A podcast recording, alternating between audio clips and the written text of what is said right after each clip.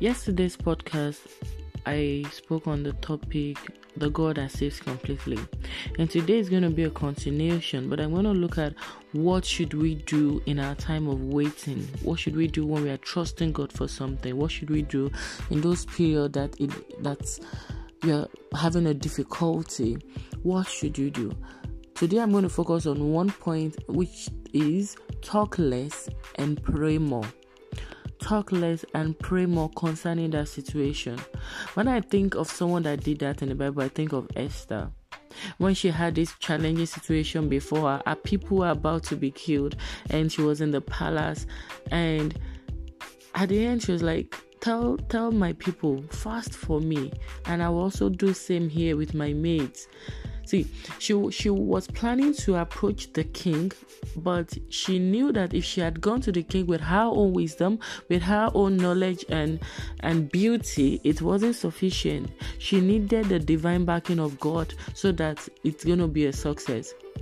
I believe they were not just fasting. Fasting comes with prayer. Fasting means you dedicating yourself at that time and, and actually seeking the face of God concerning a particular matter.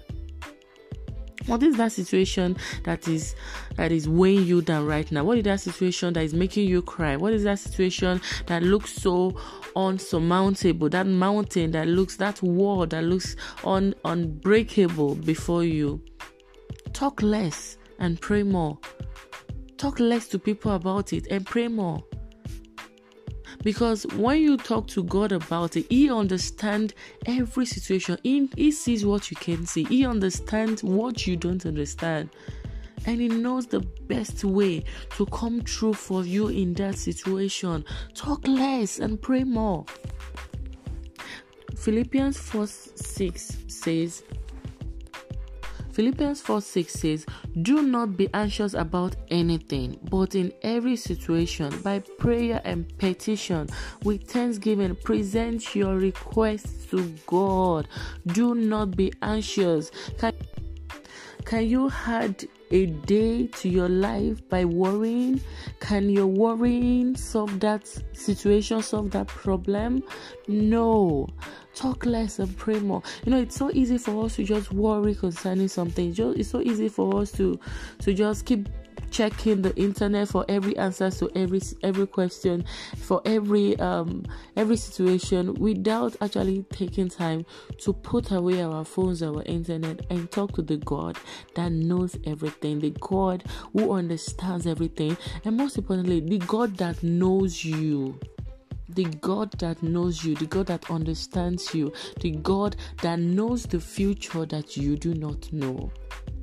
Whatever you are going through, whatever it is, is it looking for a job, whatever, talk to God about it because He has the power to bring you out victoriously.